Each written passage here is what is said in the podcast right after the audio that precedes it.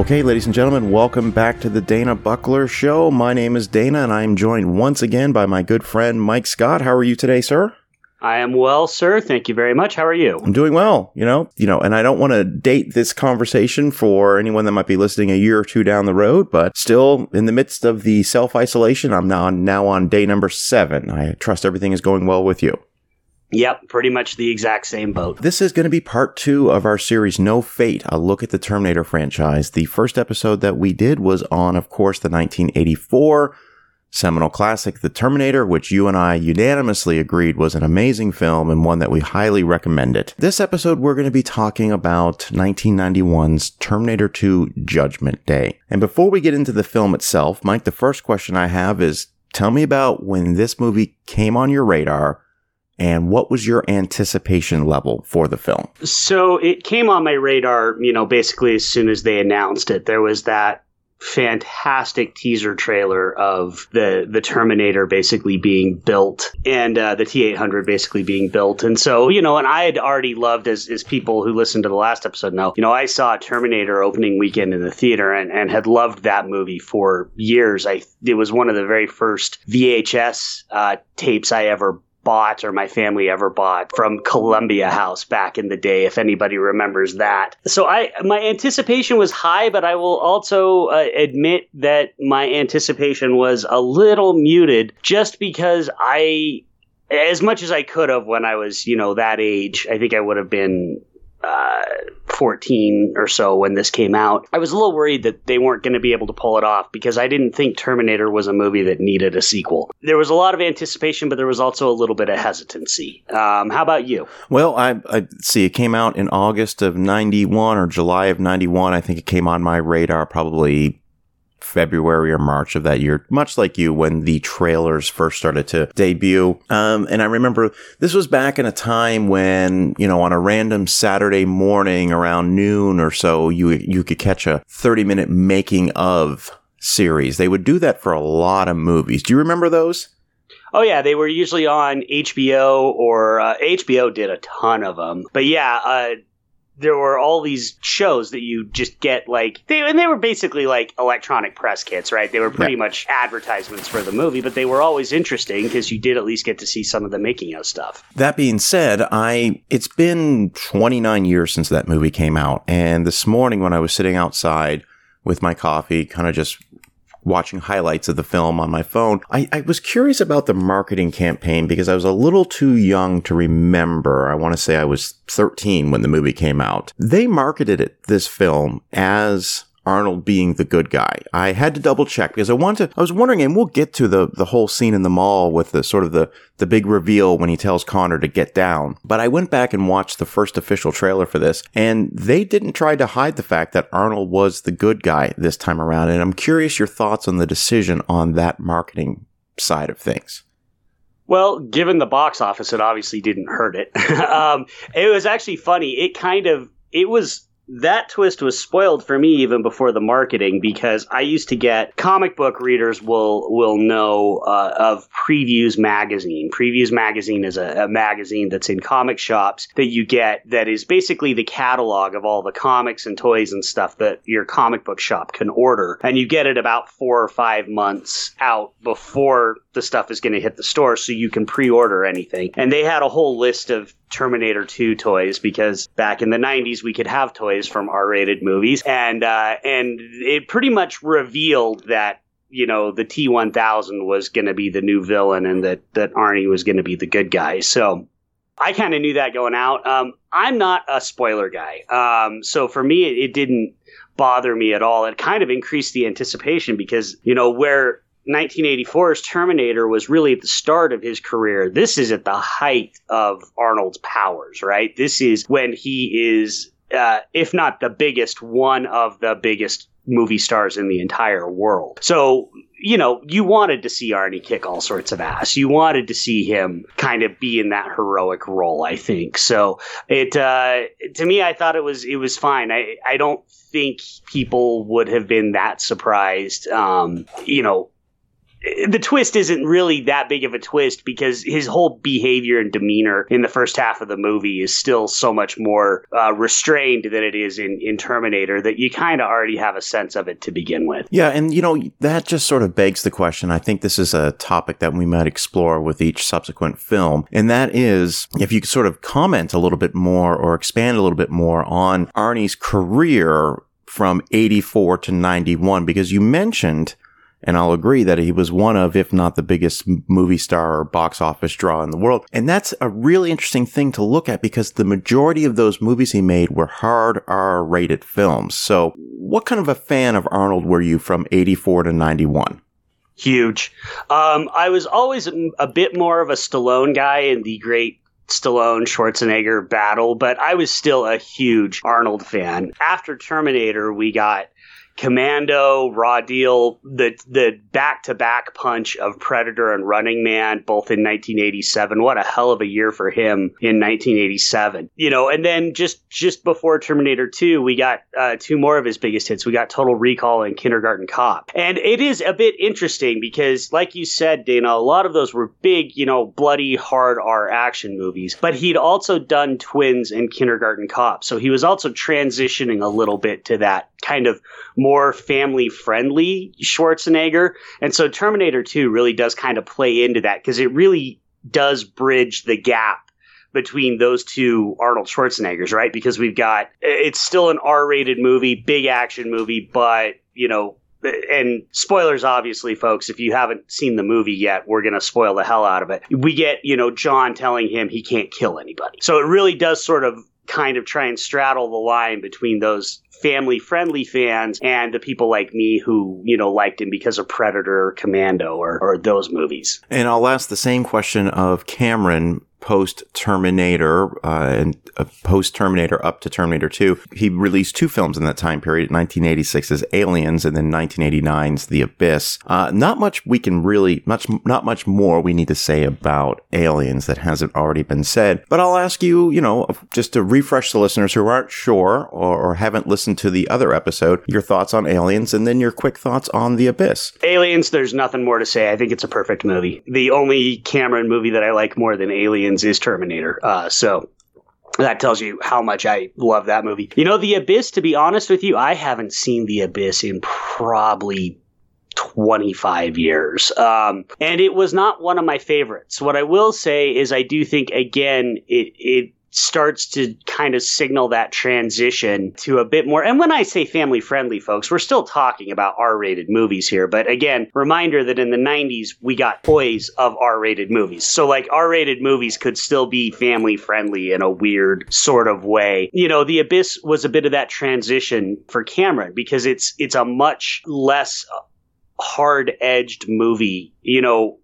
Terminator is pretty much, as we talked about, a straight-up horror movie. Aliens is basically horror action, but there is as much horror as there is action in it. The Abyss is true, like, sort of sci-fi. There's a little bit of action, a little bit of, you know, high-intensity stuff, but for the most part, it's much more interested in kind of science and exploration. And again, it softens a little bit of those edges that we had in the early movies, which I don't think is necessarily a bad thing. I remember not loving it, but I certainly, if it ever got released on Blu-ray, would be happy to rewatch it and revisit it. Sure. And The Abyss is also quite notable for Cameron's first real use of CGI effects, one that's really, I think, more of an experiment in The Abyss and one that he sort of brings to the world with Terminator 2. Would you agree on that? Absolutely.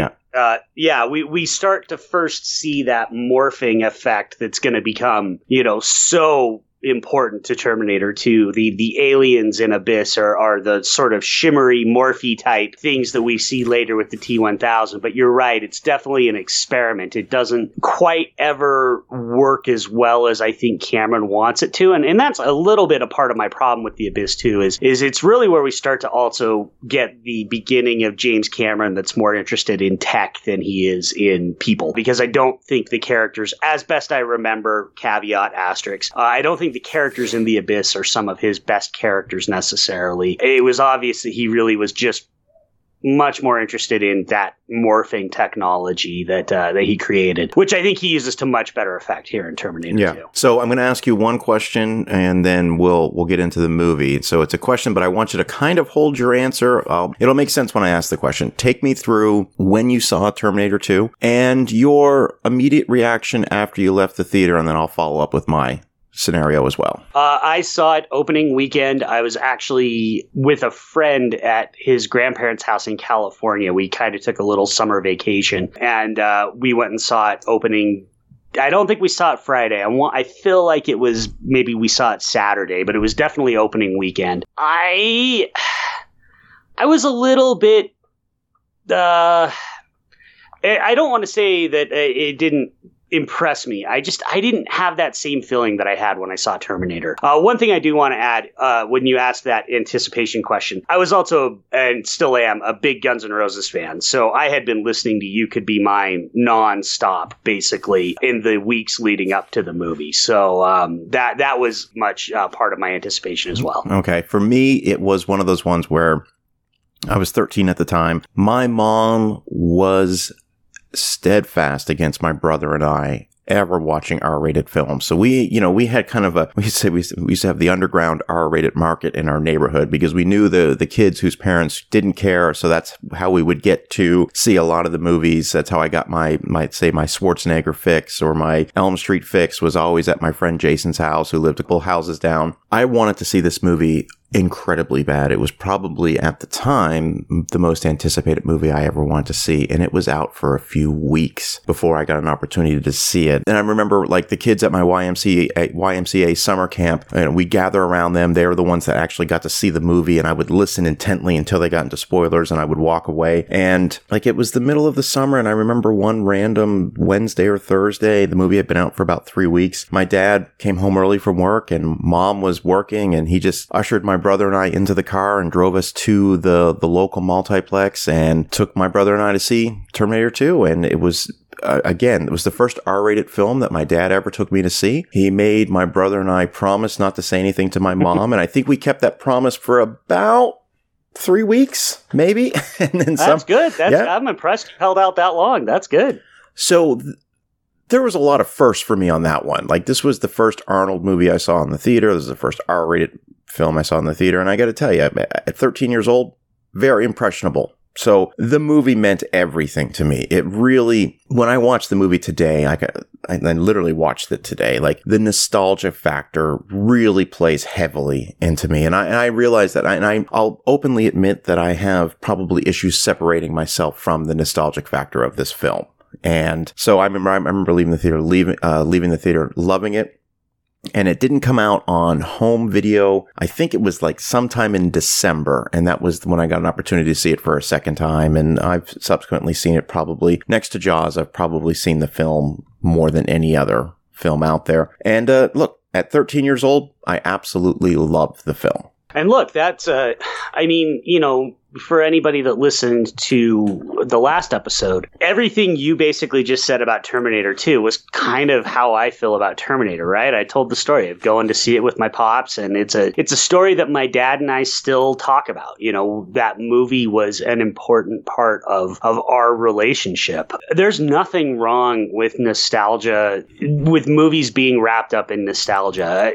I mean, there can be, obviously, because, nostalgic toxicity is a thing, but having those memories are why we go to movies in the first place. They're the reason we watch movies. We want to have those memories. So that's a great story, man. I think that's fantastic. I have owned this movie on every format that it's come out on. And we're going to get into the discussion, because the film I watched today was, in fact, the director's cut, which does add a little bit extra, which we'll talk about. So let's sort of just jump into the movie. So right off the bat, before we do that, I want to point out that I think the budget for the first Terminator was somewhere in that $6 to $9 million range.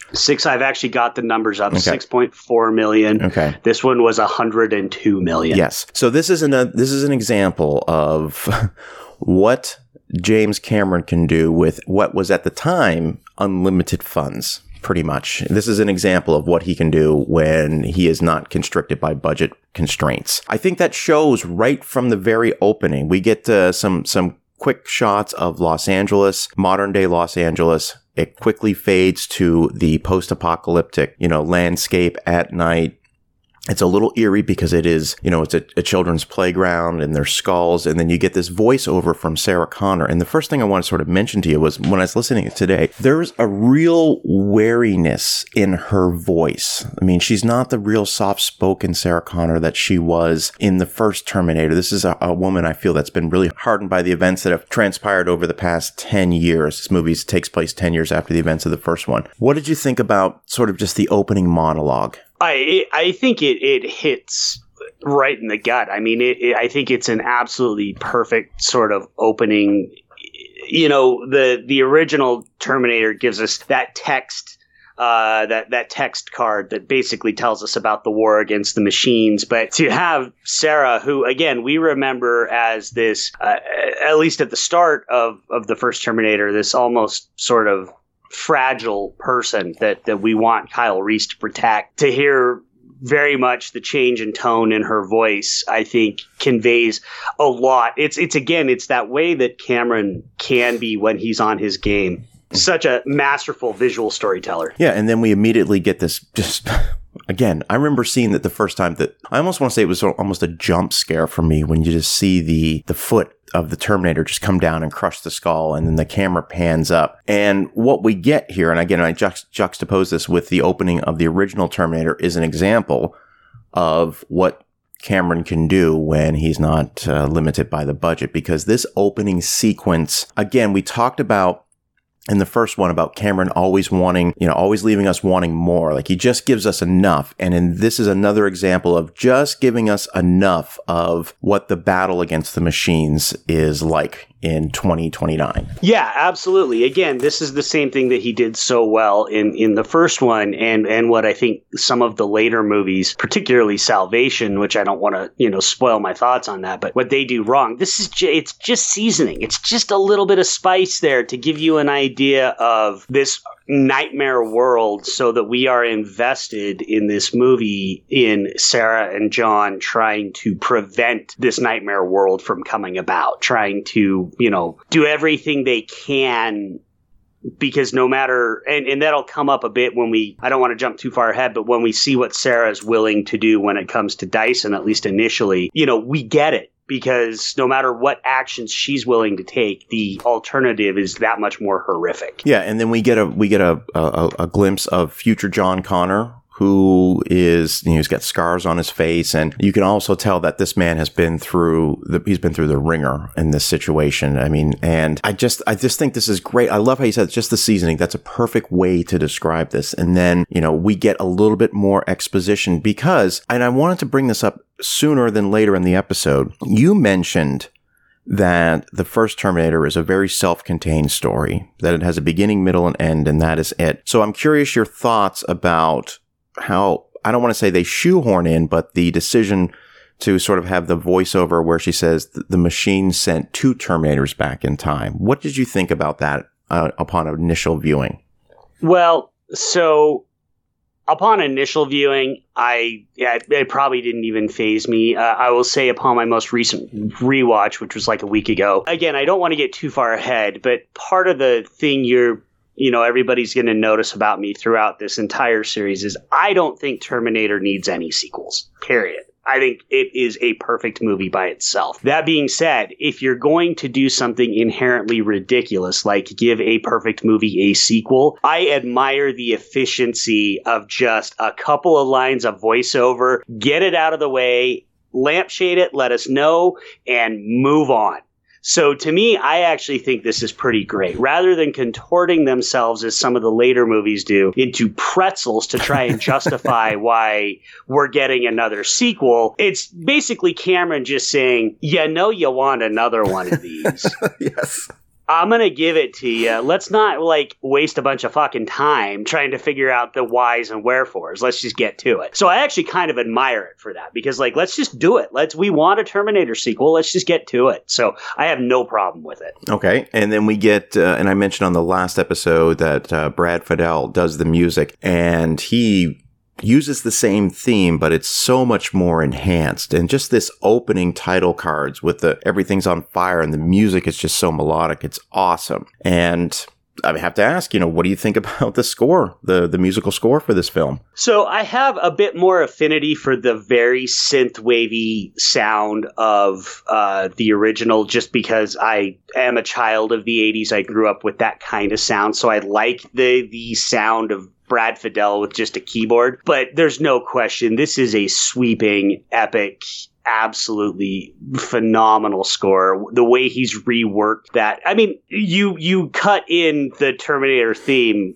at the start of the last episode, and when I was re-listening to it, I just still get chills every time I hear that theme. Every time I hear it, I get chills. And so this is a fantastic score. I actually I haven't done any research on it. I'm just curious as to why we never got more film scores from him, because based on the ones that he did do, he's absolutely fantastic. So I'm not sure why he's not, a Hans Zimmer caliber film composer. But the score's been phenomenal. And he did do the score for True Lies, so he did work with Cameron again in the next film. Although I believe it was James Horner that did the score for Titanic. I'd have to double check that, but I think that's correct. That is correct. So yeah, he did work with him at least one more time. And I should have done a little more research as far as what scores Fidel did after that, after True Lies. This is a 2 hour and 30 minute long movie, so we're not going to cover every aspect of the film, but we're going to get sort of like what I would call like sort of the bullet points of the movie.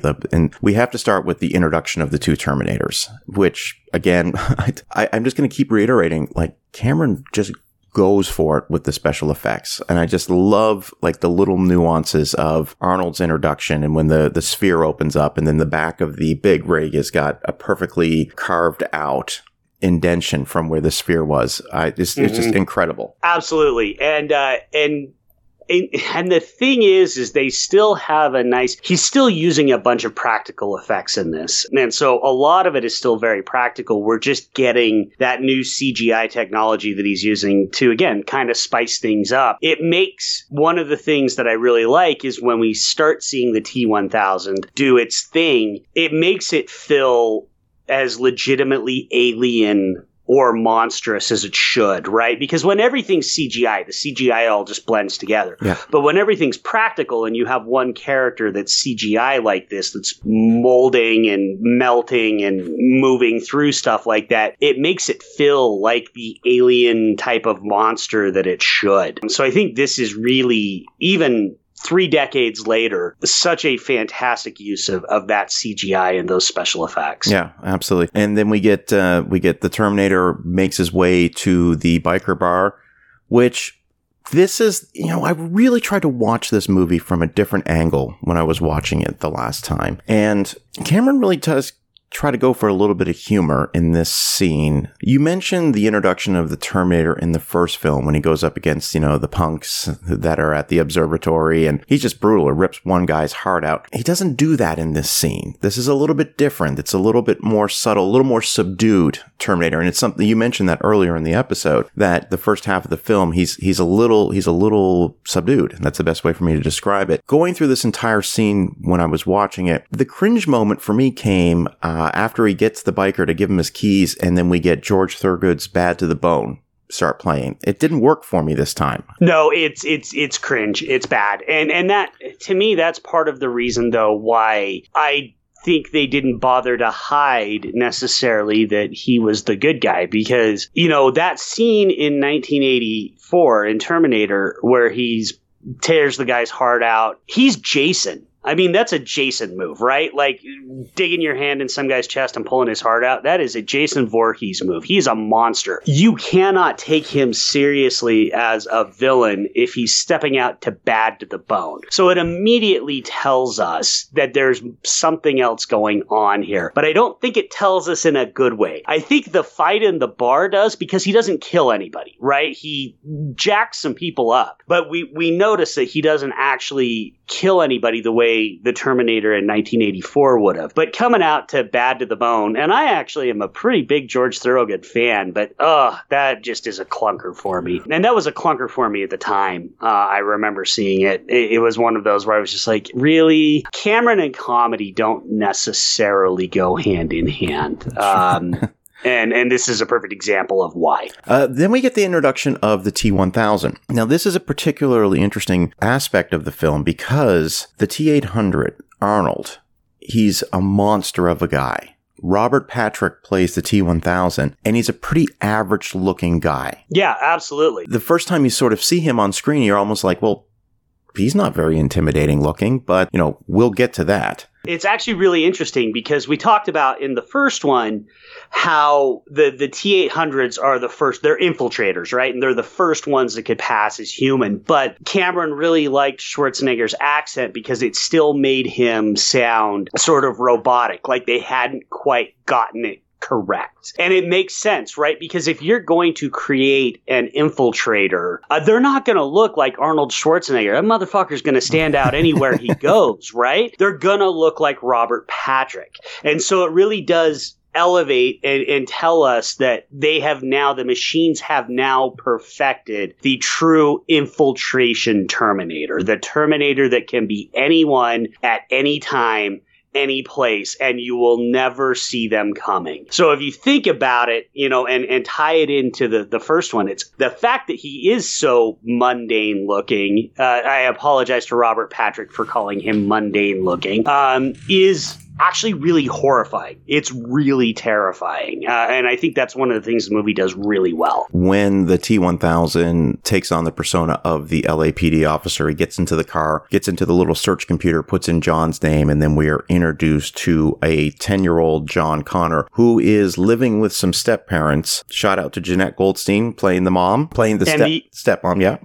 And the always delightful Xander Berkeley, who's never not a welcome presence in any movie or TV show that he shows up in. Absolutely. We see John out in the garage with his little Honda XR motor, dirt bike. He's got his friend with the mullet. That's how I always describe him, his friend with the mullet. And again, first use of the You Could Be Mine song playing. This scene basically establishes that John's a bit of a troublemaker and does not have any respect for the step-parents that, or foster parents, that he's living with. Yep, very quickly gives us a setup that, in my opinion, is, it's good shorthand, which Cameron's very good at, but it's also kind of cliched, right? The troublemaking foster kid and the absentee foster parents is a bit of a cliche, but nonetheless, it does establish the characters that we need to be aware of and the characters that we need to know, and it sets up who John is. When we get the introduction of Sarah Connor, this must have just, like, people's heads must have exploded when you look at the difference between her from the first film to the second film. She looks fantastic. I mean, clearly, from what I understand, like, she worked out for a very long time to get into the shape that she's in. But she's in the Pescadero Mental Hospital. Dr. Silberman is still her doctor. We talked about how, you know, we sort of joked about how he wanted to make a career out of Kyle from the first film. And he's basically making a career out of Sarah in this film. One really interesting thing about that is we get a little bit more exposition in case people, and I thought about this today, like, you got Dr. Silberman walking down the hall with what appears to sort of maybe be the interns, and he's explaining who Sarah is and why she is the way she is, and basically goes over some of the plot points from the first Terminator. And it's kind of like Cameron's way of saying, well, if you haven't seen the first Terminator, here's a little bit more exposition for you to understand. You know, and this was at a time, I mean, we did have VHS, but we kind of talked about the Terminator made a lot of money relative to its budget, but it still wasn't, you know, a huge hit. So there was a very high likelihood that a lot of people that were seeing this movie might not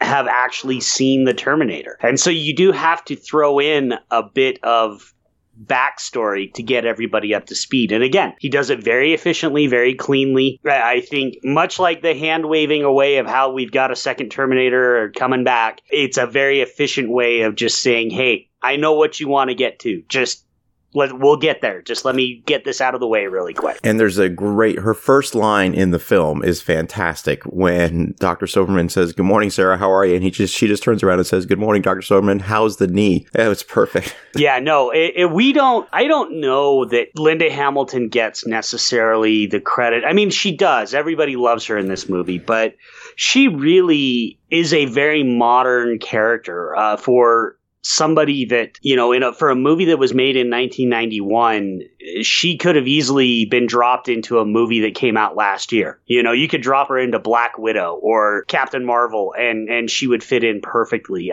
What she does in this movie, not just that she, you know, physically has changed who she is, but her performance, her character, everything is just absolutely fantastic in this movie. Yes, I agree. We get back to the T-1000 is now at John Connor's house, and it really speaks to something you just said about the perfect infiltrator, because when he knocks on the door and talks to the foster dad, you know, he's very polite. He's acting like a police officer. And I thought that was really interesting, but we also get another little drip of, you know, the foster dad says, you know, there was another guy here, a big guy on a bike. And so you know that the Arnold character, the T-800, he has all the files on John. He knows exactly where John lives, and he's got all the information. But I thought that was interesting because Cameron has created sort of the counting down clock. You now know that both of these Terminators are currently looking for John. Absolutely. And it's just a matter of time, and it creates an inherent tension because even though we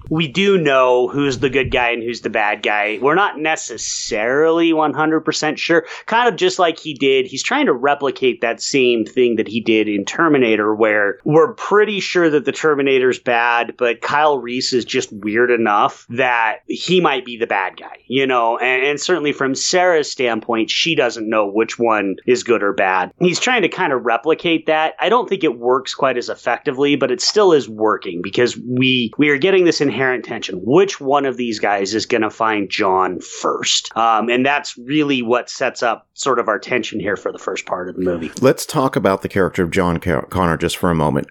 Edward Furlong, he was basically spotted at a mall by the casting director, and they just kind of rushed him into the film. And I'll ask you about a lot of the actors in the film, but what did you think about his overall performance in the movie? I am going to upset a lot of people, Dana. And again, I want everybody to know, you know, you've hopefully listened to me enough to know I'm not a hot take guy. I don't throw out opinions just to be like, ooh, look at me, I'm so daring. I really, really can't stand him in this movie. Okay. I think he's one of the weakest parts of the movie. And part of that might, you know how you said you can't separate the nostalgia I can't separate who Edward Furlong's become, right, necessarily from this performance. Even when I first saw it, I didn't think he was very good. I had a very hard time buying that this kid would turn into the savior of humanity, and that's. I want to get into it a little later after we get through the movie, but this is where I said it on the live stream we did a while ago. I think the Terminator movies have a John Connor problem, and I think this is where it first starts. And I don't think any one of the movies has ever solved that problem, which is that Terminator so builds up how amazing John Connor is that really no actor is going to be able to fill that role. And they might have been better off staying away from John as a character completely. And I think that applies to this movie. That one of the biggest problems I have with the movie is Edward Furlong. Sorry, I know that's going to upset some people. No. Or at least not upset them, but I'm sure they're going to disagree with me on that. Look, when I was watching it today, I can see flashes of what you're talking about. Again, I really tried to watch this movie objectively for the first time. And yeah, I can see that. I mean, it was his very first movie, and you could tell that he hadn't, you know, had a lot of acting under his belt. That being said, yeah, it's an interesting character for sure. Back to the movie, speaking of John Connor, we see him he's hacking into an ATM, which is sort of a kind of a foreshadowing something he'll do later on in the movie, but he's able to get $300 out, and him and his buddy are off to the mall to spend a little bit of money. Chekhov's ATM hacking. Yes.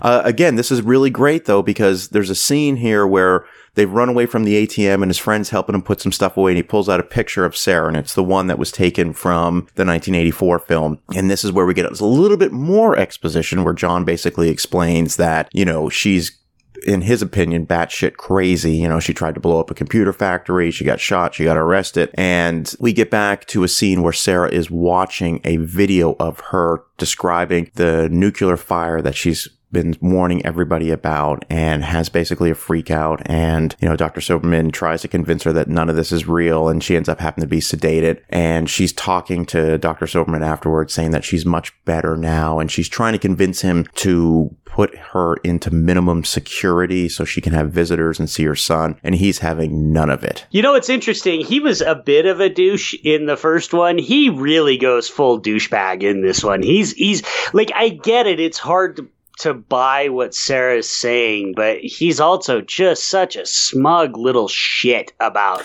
everything. Like, he gets to see that she's not crazy later on, but you're just waiting for that to come. You're waiting for him to kind of get his as he's coming up on this one. What I always thought was interesting about this particular scene, where she says that, you know, I have been doing better, and he's saying, yes, your attitude's been much improved. But when we're first introduced to the two of them, she stabbed him in the kneecap the other day. Yeah. I always thought that was like, she was really fishing to try to get out of there. So we also get our first introduction right around this time to Miles Dyson and the chip that was recovered from the original Terminator, the original T-800 in 1984. We see him at Cyberdyne, and we get a shot of him putting the chip away, as well as the arm of the original T-800. I only bring that up. There's not much to say about it, but it is an important thing for where the movie's going to go. Yeah, absolutely. It introduces us to, you know, the fact that you may have thought that the Terminator was destroyed from the first one, and that's one and done. But you realize now that there is research companies, there is, you know, software companies that are reverse engineering everything that they've found. And it's pretty interesting. It's actually, I give Cameron a lot of credit, because I think that's a really nice hook that he put in this film. It's like, oh, okay, so this is where my eyes are going to get crossed if I start to talk about this. It takes the Terminator going back to 84 to create Skynet. And we'll talk about that in a little bit. Yeah. No, but he does tie it in nicely, because if people remember, the factory at the end of Terminator was a Cyberdyne factory. So it really ties it even in more, that the company that creates Skynet because the Terminator was destroyed at that company's factory. And yeah, we'll talk about that more, but there we go. Would that be defined as a time travel paradox? I think so. I think it's definitely, you know, and we can talk about the time travel when we get to the end here, but I think it's absolutely a paradox. It's one of the things that bothers me about this movie, although I will fully admit that it bothered me less this go round. I watched this movie twice before we recorded today, and it bothered me a lot less this go round than it has at any point ever in my life. So I guess that's a good thing. Okay. All right. We get John at the mall. We also see both Terminators at the mall. And this is, again, ratcheting up the tension. Who's going to find him first?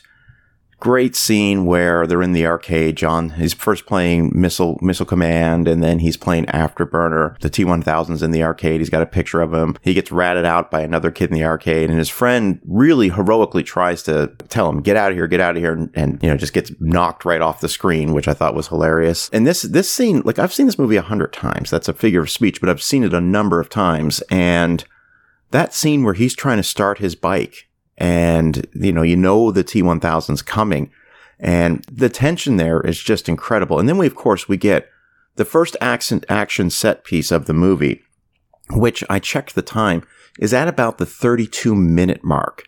So there's actually a lot that goes on before we get to the big action set piece. Yeah, it really kind of caps the end of the first act, sort of. I mean, that's sort of what we've got here, is this is the big capper of the first act. And so I appreciate that Cameron takes his time a little bit to set this world up. It certainly doesn't feel slow. I mean, the movie gets us to that 32-minute mark fairly efficiently. And we get what I think is probably the standout action sequence of the movie. I mean, this chase is absolutely a you know, it is a car chase to end all car chases as far as how it goes and how it works and the way Cameron puts it all together. And I love how it kind of just keeps topping itself. You know, at first, you know, he gets out of the parking garage and he's being, you know, Robert Patrick's in the big giant that looks like a semi tow truck type of vehicle. And you think he's gotten away, and he gets down into what I guess they call it the LA River, the canal system they've got there. And you think he gets away, and then it's, I mean, incredible the way they, and that was a practical shot they did of that truck coming off of the bridge. And it's just, it's an incredible scene. And it's, like I said, that whole chase scene just keeps topping itself. And I love it. It's spectacular. Yeah, I agree completely. I think it owns 100%. It just absolutely owns. There's nothing I can say bad about this action scene. And then by this point now, the Arnold has got John. They're riding together on the bike. He tells him to pull the bike over. It's time for a lot more exposition where he explains why he's there, what his mission is. And this is, you know, this is good. I mean, this is things kind of slow down for a little bit here, and we get what something important happens in the mall. Let me backtrack. When the two Terminators are fighting each other, which again, maybe we come back to that just for a moment. It's incredible, and they're just sort of mano-y-mano pushing each other like through the, you know, the cinder block walls, and then through the little store, and he gets thrown out the window, and there's a guy with a camera taking pictures. Like, that whole scene's incredible as well. Just watching the two of them go at it. I like it. It's a lot of fun to watch. One of the things that I think separates this movie from the first one for me, though, is I liked how painfully human Kyle Reese was, how just painfully fragile and human he was. There's no way he could do that with a Terminator, right? He'd have been a splash of goo on the wall if he'd even tried. And so for this one, it's like, yes, that kicks ass, but there's still a little bit of part of me that's like, but I want that human component to it. That's just me. That's one of my weird random complaints about this. I think a lot of my complaints about this movie could be summed up with there's no Kyle Reese, because I just love Kyle so much as a character. But that being said, as a pure action scene and as a we've been waiting, you know, 7 years since the original to watch two Terminators punch each other, man, he delivers. There's no question about that. He delivers on the Terminator punch in action. It's kind of like, you know, how I felt when I saw Pacific Rim and I just wanted to see a live action giant robot punch a monster. This was the same way, right? Yeah. It was what you wanted out of it. I'm just going to kind of talk about a few bullet points so we get to the scene where Sarah escapes from the hospital. In between the time of the chase in the canal into the hospital escape scene, John basically it's explained to him, you know, what's going on. We as the audience are learning exactly what's going on. We're learning about who the T-1000 is, what it's capable of. There's a great scene where John calls his foster parents, Todd and Janelle, who earlier was just so like, John, clean your room. This is ridiculous. She's on the phone like, when are you coming home, sweetie? I'm making dinner. And he says, hey, something's wrong. She's never this nice. And I chuckled when that part happened. And then the Terminator takes the phone and, you know, he tricks the T-1000 into giving up the fact that the foster parents are dead. And there's that great scene where Todd is saying, you know, telling the dog to shut the fuck up. And you don't know what's happening, but you just hear the sound, and because you see Janelle sort of switch the phone from one side to the other, and just the imagery of seeing that giant metal blade going right through Todd was incredible. Yeah, no, absolutely. It's a great shot. And it goes back to what we talked about in the first one, where dogs are know when there's a Terminator, even when it's a T-1000, because the dog Max is just going crazy. And it's a nice touch because they don't really dwell on it. But again, it's a nice touch for people that actually had seen the first one to see, oh, right, we know something's up already. We get to a scene where John is basically explaining to the Terminator about what he's been doing. He talks about how his mom has been kind of shacking up with whoever could teach him how to be the great military leader and all the different places they were at. And he says, you know, look, we got to get her out. Terminator's saying, nope, not going to happen. They start getting into an argument. This is where John finds out that the Terminator has to follow his orders, which I thought was really interesting. It's a nice touch. I mean, I guess it does it is essential because it does do a good job of explaining why this Terminator is going to act differently than the T-800 that we saw in 1984. So it's a nice touch. Yeah, it's a nice touch. So he orders him to help rescue his mom. And there's a great scene where, I don't want to get into the whole thing. We've spent forever talking about this movie. I just want to get to the part where they're pulling up to the hospital. They're going to rescue Sarah. John makes the Terminator swear that he will not kill anyone. Which, to be fair, he didn't kill anyone prior to that either. Correct. So, but he tried. There was the scene where he was going to shoot the punks that John called over because John's a little shit. But nonetheless, yeah, you're right. He hadn't killed anybody up to that point. And but let's go back to that part just for a moment because that bothered me. He's screaming for help. These two guys run over like, "Hey man, you need some help?" And he's just like, "Get lost," And it's like, that wasn't very nice. I mean, these guys came to see if you were all right. The proper thing to say would have been, "I'm good, guys. Sorry. Complete misunderstanding." No, he has to be a little shit to them, as you said. Savior of humanity, ladies and gentlemen. Savior of humanity. This whole scene with the hospital escape is, again, so expertly crafted by Cameron. It just keeps topping itself. That's sort of the way I want to explain every action set piece is it doesn't come all at once. It's like a slow sort of wave going up. Everything just sort of gets a little bit more intense. And I still cringe at that whole scene where she's got the Drano in the syringe in Soberman's neck. Like that part, I still have problems watching. Yeah, no, it's because it's like, I get it. Sarah's probably not actually planning on killing him or anything, but it's like, dude, what if you trip? Yeah. like that. And as far as bad ways to go, Drano in your carotid artery, I think would be about as awful as you could possibly get. Absolutely. So by that whole scene, though, it's just, we get Sarah. She's, by the way, she's planning on getting out. She's figured out a way to get out. Like, she's got this all planned out in her mind. She does not know that there's, her son and a Terminator are going to be there to assist her. Like, she's figured out and formulated this whole plan, which just goes back to like just how tactful she's become, how resourceful she's become. They do a nice job too. Cameron does a bit of a nice job of setting up the guards that she actually, like the one that she just straight up knocks out.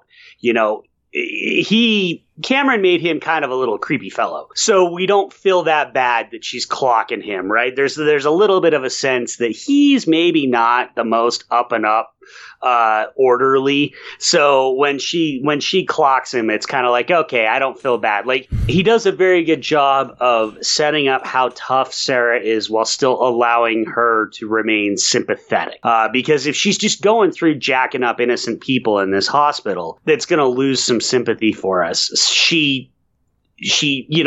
hurts the ones that were okay being hurt. Yeah. When she finally gets through like the last set of doors and the bars and she breaks the key off and she's running towards the elevator. I think this scene is incredible because elevator opens, Terminator walks out. Instinctively, she just turns around and runs right back towards the people that are chasing her. And I just thought that should speak to the level of fear that she must be feeling at that moment, that this escape that she's been planning, she doesn't even give a shit about it anymore. She just wants to get away from this Terminator. It's incredible. Well, and the look, the way Hamilton plays that scene, it's like instant PTSD, right? She's in control and she's tough and she comes around that corner and sees the Terminator and she's right back to the girl in tech noir, and her whole face, her whole demeanor just changes completely. It's again, a just masterful piece of visual storytelling. I think it's tremendous. Because, and I had to remind myself that, oh, whoa, he's a good guy. He's a good guy. But she doesn't know that. Her only experience with the Terminator was, what she went through in the first film. And this Terminator killed Kyle. It's like the love of her life. So, I mean, PTSD is probably the best way to describe it. I think that was great. But she runs back towards the people that are chasing her and they subdue her. Arnold steps in, dispatches these people rather quickly, which is just incredible, again, an incredible scene. All the while, Dr. Silberman's just sort of standing up against the wall, watching this all go down, and then you see the T-1000 come walk through the bars. And I've always wondered what his reaction would be, and we'll talk about, comments he makes in the third Terminator film. And then we just get another great little set piece where they're escaping the hospital. T-1000. We get Come With Me If You Want to Live. Absolutely. Yeah, incredible. They escape the hospital. They get out of the parking garage. There's that great scene where the T-1000 jumps on the back of the police car and he's got the hooks for arms. And I don't know if you've ever seen the Simpsons episode where they parody that with Homer chasing Ned Flanders with the golf clubs. Like that's an iconic scene that's been lampooned a few times. Yeah, it's pretty terrific. So, and this is where watching the film, so they escape, they hold up in a gas station, service garage for the night, and this is where the movie sort of, we're right into the middle of the second act, and things really calm down for a while in this film. Like, it's a good 45 minutes before we get into another action set piece. One thing I want to point out is watching the director's cut, and you've seen the director's cut, I assume. I have. So, in the director's cut, there's the scene where the Terminator basically says, there's a switch on my CPU that you need to turn on, and it will make me, like, basically more advanced learning. This is not in the theatrical cut of the film, where they remove the chip and Sarah almost destroys it with the mallet. No, it's not. And I actually think the theatrical cut works a little better because he says, you know, in the theatrical cut, he just says that my CPU is a learning computer, basically, and that would only make sense, right? If you want them to be infiltrators, you would want them to be able to do that and learn and adapt. But either way, I think it, whichever version you prefer, it does a nice job of, again, establishing why we're going to get a more Arnie-like Terminator, you know, because by the end of this, by the end of this movie, he's not a Terminator. He's John Matrix, you know, he is a lovable action hero by the end of this movie. And it again, hand waves. Cameron's so good in both the original and this one at hand waving the shit that doesn't really matter and not getting so bogged down in the details. And I said it in the last episode, and I'll reiterate it, you know, as we get to some of the later movies, they're so obsessed with the details, and that's what keeps them from really working. And Cameron didn't give a shit about the details. He cared about the characters and the story that he was trying to tell, and basically gave us just enough detail that we could go, meh, all right, that seems reasonable. We'll move on, you know? After they leave the mechanic shop gas station, they're driving, and this is where Sarah gets into the conversation with the Terminator about how did the war start. And the Terminator says, I've got detailed files. And he basically gives really chilling exposition about how the war started. Basically says that Skynet basically starts to run the military and it becomes self-aware. In a panic, they tried to pull the plug, and that's when it determined that, you know, it needs to get rid of the human race, basically. And it's just, it's very chilling. Even today, I found it really chilling just to hear him tell that story so matter-of-factly. Yeah, I mean, it's basically, and I'm only saying this because the comics existed long before the Terminator, it's basically Ultron, right? Yeah. Like, people have seen Age of Ultron, but like Ultron in the comics, originally that was the determination that he made, was that when he was created, he determined that humanity was the greatest threat to Earth, essentially. And Skynet made kind of the same determination. There's that, I don't even remember the story. I don't remember if it was Harlan Ellison or who wrote it. I should have looked it up, but I'm just, people listening will know the story about a group of scientists that build a supercomputer solely to ask it a question, and the question they ask it is there a god? And when they turn it on and ask it if there's a god, the computer responds, there is now. You know, and that's basically, it's a classic sci-fi story, classic sci-fi parallel or parable, and that's, you know, that's basically what Skynet is. Like, Skynet basically says, well, there is a god now, and decides that, you know, the world is better off without humans. We get them going, they have haven't crossed the border yet, but they go to sort of this middle of nowhere little compound where we're introduced to Enrique, who is clearly someone that Sarah knows very well. They have got, you know, a lot of friendly banter back and forth. This is where Sarah's got a lot of weapons stashed, and their plan is to I think, just escape and just hide out until the war starts. I think that's initially what the plan is, because she makes a comment that she's going to wait until dark to cross the border. So she's trying to get away from all of this. I think so, but we also have the... I don't know, because she's trying to leave John and the Terminator behind, because I think at this point she's already got the plan that she's going to go try and kill Dyson. Because when the Terminator's telling the story, he tells her point blank that Miles Dyson creates the chip that will lead to the development of Skynet. So Sarah's figuring out if she can kill Dyson, she can stop Judgment Day. It's kind of like that old, if you could go back and assassinate Hitler, would you? Type scenarios. Right. That I've seen. Exactly. I remember that was in the movie The Dead Zone, where Walken asks his doctor, if you could go back and assassinate Hitler based on everything you know, would you do it? And the doctor's like, well, yeah, even though I'm a man of science, yes, I would. This is where Sarah has the vision, has the dream of the nuclear attack on Los Angeles. And still fucking incredible. Just the way that whole scene is shot.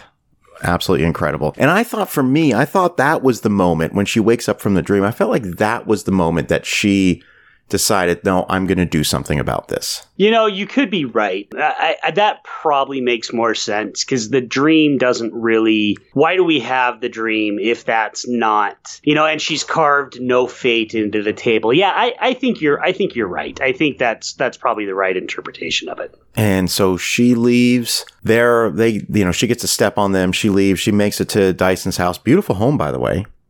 Yeah, absolutely. Very nice. He's doing very well for himself at Cyberdyne. Very well for himself. Great scene. I mean, I know everybody's seen it, so I don't think we need to talk about it point by point. But just incredible. He's sitting at his computer. You see the laser dot on the back of his head, and the first time you're watching, you think, okay, well, this is it for him. And it's just one of those moments where Danny, the little child's got the remote control car, and it just hits him in the head, and he goes down to pick it up, and you just see his computer monitor just explode, and it's an incredible scene. She just unloads a couple clips into that room. And what really, I think, sells it for me in this is, again, the fallout from that, right? The action scene's well put together, but what really makes it is, and Sarah she comes to the realization before John even gets there, yeah, right? Of what she's about to do and how far she's gone, and kind of the idea of, we can't beat the machines if we play the machines game, yeah, right? Like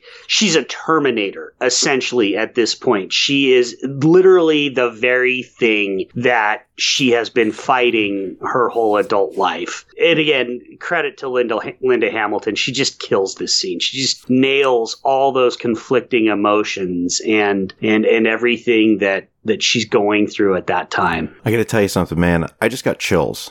Because I've never thought, the way you just explained that to me, I've never thought about it that way, about the fact that she's become a Terminator. She's going to kill someone to prevent something from happening. I've never, even though it's been right there in my face the whole time, the way you explained it, that is amazing.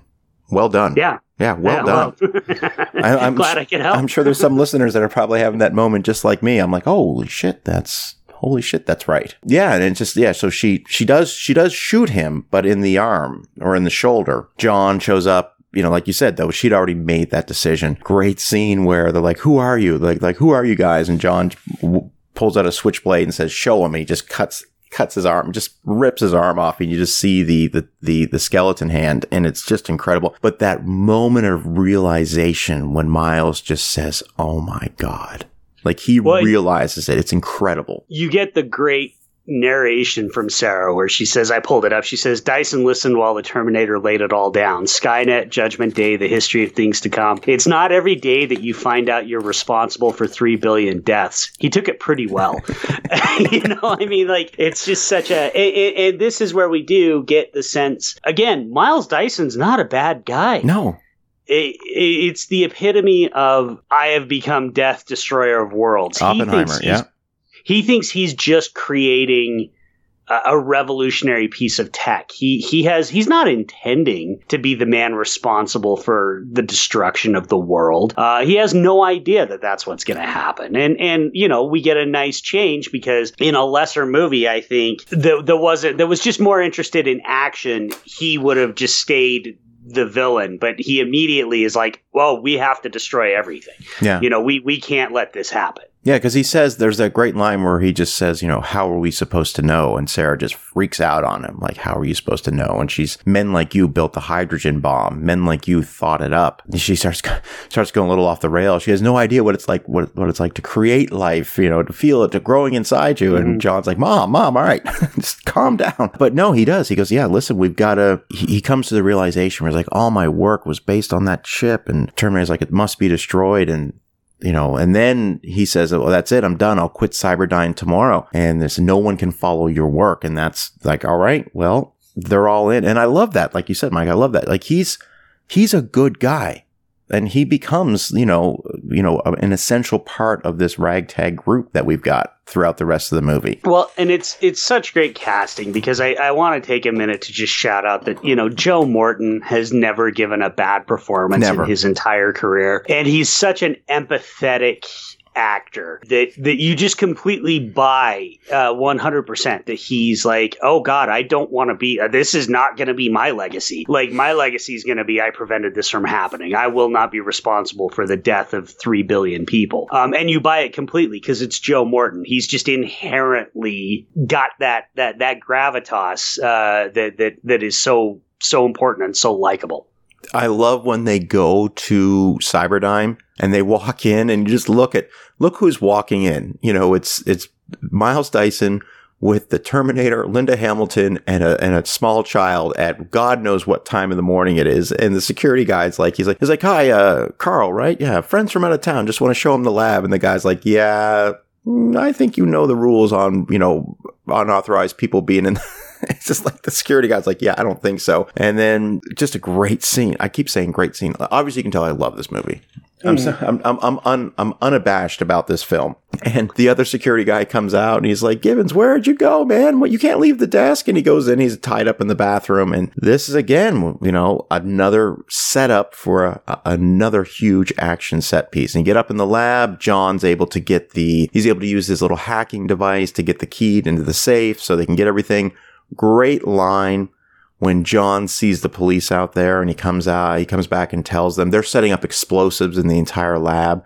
And he says, the police are here. And Linda Hamilton says, how many? And John says, all of them, I think. Mm-hmm. Just a great line. Yeah. And Arnold says he'll basically create the distraction. We get, I'll be back then. And he then proceeds to, without killing anybody, shoot the bejesus out of all of the cops. Which, again, on a technical level, the way Cameron, blocks and sets up that scene where you just see the gun, you see the barrel of the gun come into frame first, and he pushes the desk out. And even the guy in the helicopter is like, that's a damn minigun. And you see the helicopter just pull away. Again, great use of practical effects. Just an incredible use of practical effects. Like, right down to the squibs exploding in the grass. Like, I just thought that whole scene was just so expertly crafted. It was one that a little bit for me, going back all the way to the first time I watched it, it was one that a little bit to me, again, this is just random. It's the way movies react. We react to movies. Pushed the suspension of disbelief a little bit too much for me. The idea that he could blow up all these cars and not actually kill anybody. I get it. He's a robot. He's got targeting. But it was one that, for me, I felt a little bit, I don't know, the from an action construction standpoint, the scene works like gangbusters. From a narrative standpoint, it doesn't work as well for me as it does for a lot of other people. We get back into the lab. They're about to make their escape. The SWAT team breaks in, starts just laying down some covering fire, hits Dyson. Dyson's mortally wounded. He makes the decision right then and there that it's, you guys go. I've got this. I've got the detonator. Just go. And there's that great scene where the SWAT guys are coming up, and you just again, the performance Joe Morton gives when he's, just to hear his labored breathing. And he just tells the guys right down to the very end, he's a great guy, because he says, I don't know how much longer I can hold this, because he wants those cops to get out as well. Like, he's a good guy. Yeah, absolutely. It sucks. It's sad. We don't want to see Miles die. Like, it, I don't know. I don't know that I love that he ends up dying, but I think that might just be because I like Joe Morton so much and I never want to see him die in a movie. Yeah. And then they get out. They make their way out. I'm gushing over this whole part here, where they fire tear gas. They've got Sarah and John are sharing a mask, and Arnold goes out there and it just continues to shoot everybody in the kneecap. which is again just becoming his signature move. He won't kill anybody, but he'll definitely wound everybody. He steals the SWAT truck, gets in there. They make their escape. Right about this point, the T-1000 shows up. There's a small little flash of him. They cut to a scene of him at Miles Dyson's house where they've got a trash can burning all the files. Cool scene where he's got the police motorcycle and he's going up the stairs with that. I want to point that out. I still think that's an incredibly cool scene. Yeah, absolutely. He's on the fourth floor, I assume, the third or fourth floor. And he, again, signature moment of the film, drives the motorcycle out the window, launches himself onto the helicopter, scene from the trailer where he just smashes his helmet into the glass of the helicopter and just sort of morphs into it.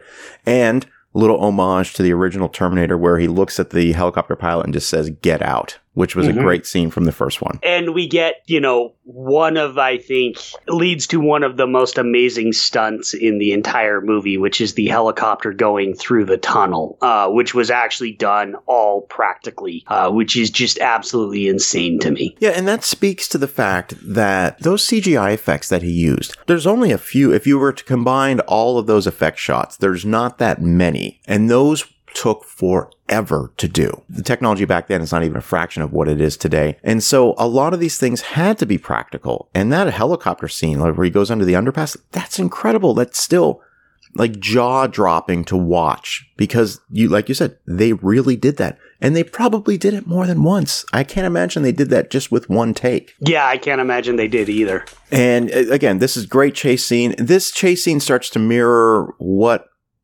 Let me ask you this. Do you see a lot of parallels from the first Terminator in this film? I see a few.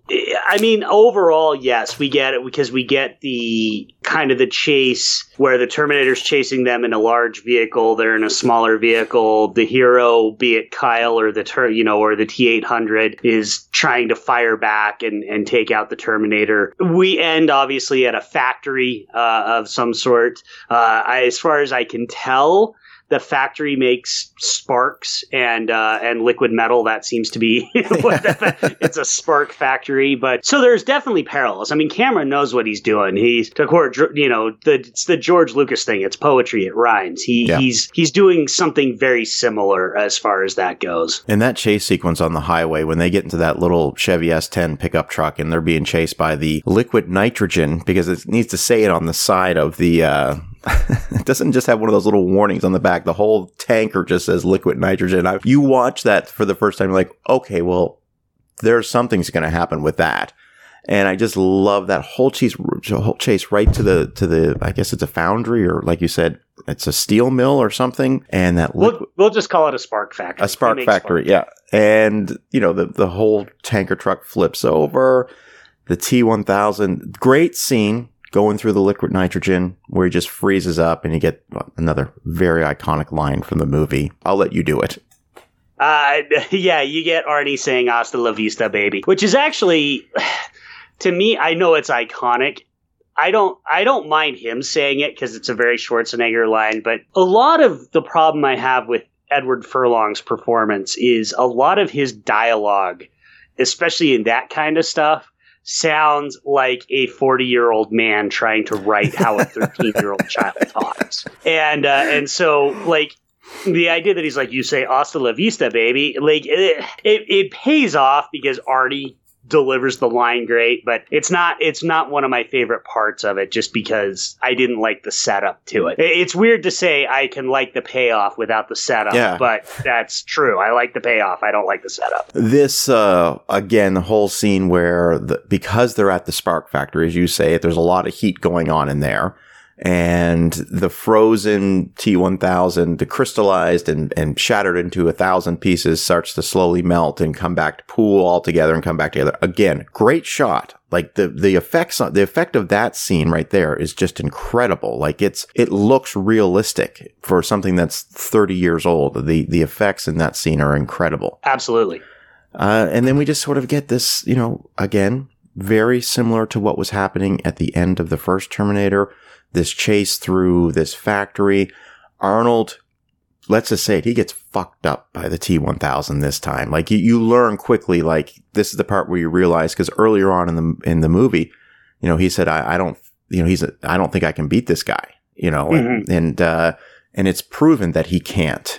And you think there's sort of that gotcha moment kind of from the first one where you think the Terminator is dead, but he does come back to life. We get to my favorite scene, the scene that has the most tension during this part, is when, Sarah's got the shotgun, her arm, she's been confronted by the T-1000. He puts the rod right through her shoulder. He's twisting it. Oh, it's just so painful to watch. He is telling her, call out to John, and she won't do it. And when she starts shooting the T-1000 with that shotgun, and she is racking that shotgun with one hand, is absolutely incredible. Knowing I've racked a shotgun before, and knowing the amount of pressure you have to use to do that, it's incredible. No, it's great.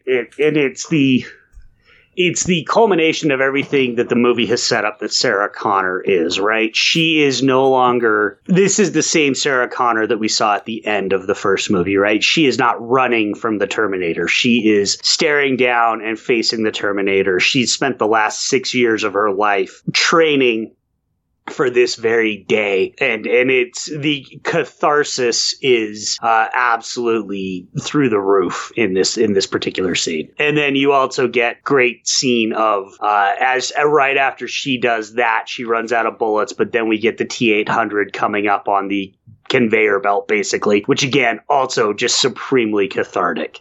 And it's that scene when she is shooting him with the shotgun, and you realize that if she just had one more round, yep, it would have done the job. And then he comes, like you said, he comes up with the great grenade launcher, and T-1000 goes into the molten steel, and it's really cool how it sort of just, you get flashes of every character that the T-1000 has emulated, and then it just melts into nothing. They think that's it. And then this part's always been a little emotional for me, because, nostalgic factor. Arnold explains that there's still one more chip and it's got to be destroyed. He can't self-terminate. He goes down. We get the iconic thumbs up. We get the I know now why you cry, which is it's good. It's good. Yeah. Definitely good. Definitely good. I mean, I'm thinking I'm very empathetic to John at that point, because that must have been an incredibly emotional moment. And we get the voiceover, the highway, the headlights on the highway, and you get the voiceover where she basically says, if a Terminator, if a machine can learn the value of human life, maybe we can too. Roll credits. That's Terminator 2. I do want to say, I think, again, as I've said this when it comes to Schwarzenegger, we don't necessarily give him the credit as an actor that he deserves. I think he's really fantastic in this movie. The way he, we skipped over after he shoots the T-1000, John helps him up and he says, I need a vacation, yeah. Which is completely out of character, but it's such a Schwarzenegger line that it works. And like I said, that's where he's fully transformed by the end of this movie into John Matrix, and that's fine. Like that's it's delightful. Everybody likes him in Commando. That's the jokey but tough Arnold is the Arnold that everybody loves. So it's a nice ending, I think. So let's talk a little bit about some of the issues you've had with the movie. We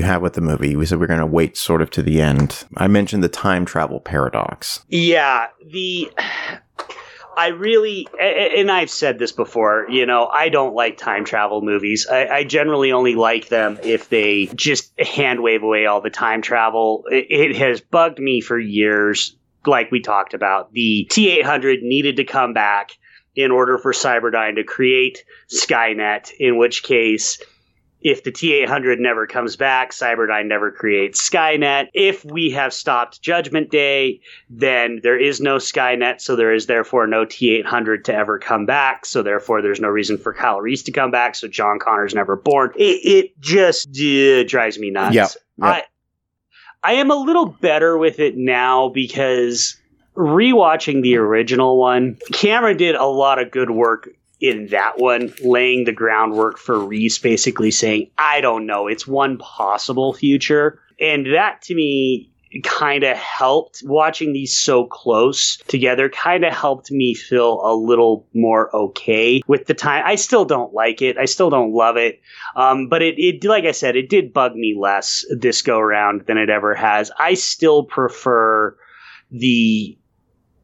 and we'll talk about this in the next episode, the time travel, the sort of fixed point time travel of the third one. I get why a lot of people don't like it, because the whole point of the Terminator franchise is basically, you know, it's the name of our series, right? No fate, but what we make. And Terminator 3 kind of seems to shit on that. We'll obviously talk about that a little more. But yeah, it still bugs me, but it bugged me less. So I guess we'll take that as a win. Okay. I'm going to ask you this question. Mike, would you recommend Terminator 2 Judgment Day? Yeah, absolutely. Regardless of my problems with it, you know, and like I said, I think I've probably enjoyed it more watching it for this podcast than I ever have in my life. I still really, really don't like Edward Furlong, but it's a classic of action cinema. I mean, I would absolutely recommend it. There's more than enough. What I will say for me is I think the first half is far stronger than the second half. I think as much as I like Joe Morton, once they bring Dyson in, I feel like the movie loses a little bit of air, deflates from the movie, and we become much more interested in big action stuff. I'm rambling a little bit, but I like the horror movie aspect of the original one, and I think the first half of the movie maintains that for the most part, Bad to the Bone notwithstanding. But regardless of that, this is, if you haven't seen this movie, you need to see this movie. It's absolutely a recommendation. Absolutely. It's a very strong recommendation for me as well. Again, I do recognize the nostalgia factor, but look, I watched it again this morning.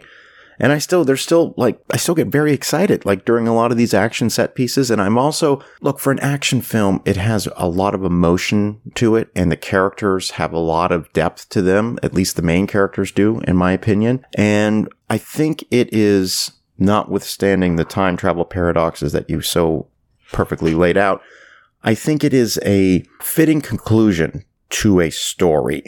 Now, that is probably going to become a recurring theme for me as far as issues I have with the films that we're going to talk about later on in this series. But I feel like this movie represents, coupled in with the first film, the beginning, middle, and absolute end to the story. So I do recommend this one strongly. It's currently available on the Showtime app, and it's available to rent or purchase across all major streaming platforms, but I guarantee you there are some amazing Blu-ray versions of this film with extra features probably out the ass that you should definitely check out. And the 4K disc that Lionsgate put out last year or a couple years ago I got mine for like $7 on Amazon. Keep your eyes open for it, and it looks good. It doesn't look like it's a full remaster. They basically used the 3D, the print, the master that they struck for the 3D version, but it looks good. One thing I do want to say really quick before we go is, yeah, for those listening who are wondering, you know, why maybe I don't love this movie as much as everybody else, and you kind of hit my feelings a little bit, Dana, when you said you feel like this is a good conclusion to the story that was started in the first one. I will never not think that the first one is perfect and didn't need a sequel. And talking to you about this movie has made me really zero in on, I think that is my biggest problem with this one as well as all of them. I don't ever think Terminator needed a sequel. That being said, if Terminator was going to get a sequel, this is probably the best sequel we could possibly have hoped for. Yeah. Okay. Fair enough. And I've made that argument about the movie Jaws. Never needs a sequel. Yet they kept putting them out. If people want to follow you on social media, how can they do that? I am at Hibachi Justice on Twitter. I am also at Hibachi Justice on Letterboxd, where we do track all the movies we recommend in the 20th Century Movie Club. So follow me on that, and you'll see everything else I watch. I've been watching a lot of weird, strange movies lately, so follow me there to see my recommendations. And if you want to follow me on Twitter, I'm on Twitter at Dana Buckler. The show is available on Twitter at Dana Buckler Show, Instagram at The Dana Buckler Show. My personal Instagram is at The Real Dana Buckler. You can email the show with questions or comments at thedanabucklershow@gmail.com. So, Mike, the next one we're going to talk about is Terminator 3. The Rise of the Machines, that came out in 2003, and I've got plenty to say about that film. Well, and I think it's going to be interesting because, as you know, I am a big Terminator 3 defender, so yes. I think it'll be an interesting discussion. We'll have a lot to talk about on that one. Absolutely. All right. In the meantime, thank you as always for being on the show. Thank you for having me. And listeners out there, I hope you're all staying safe and sound. And my name is Dana Buckler, and thank you so much for listening.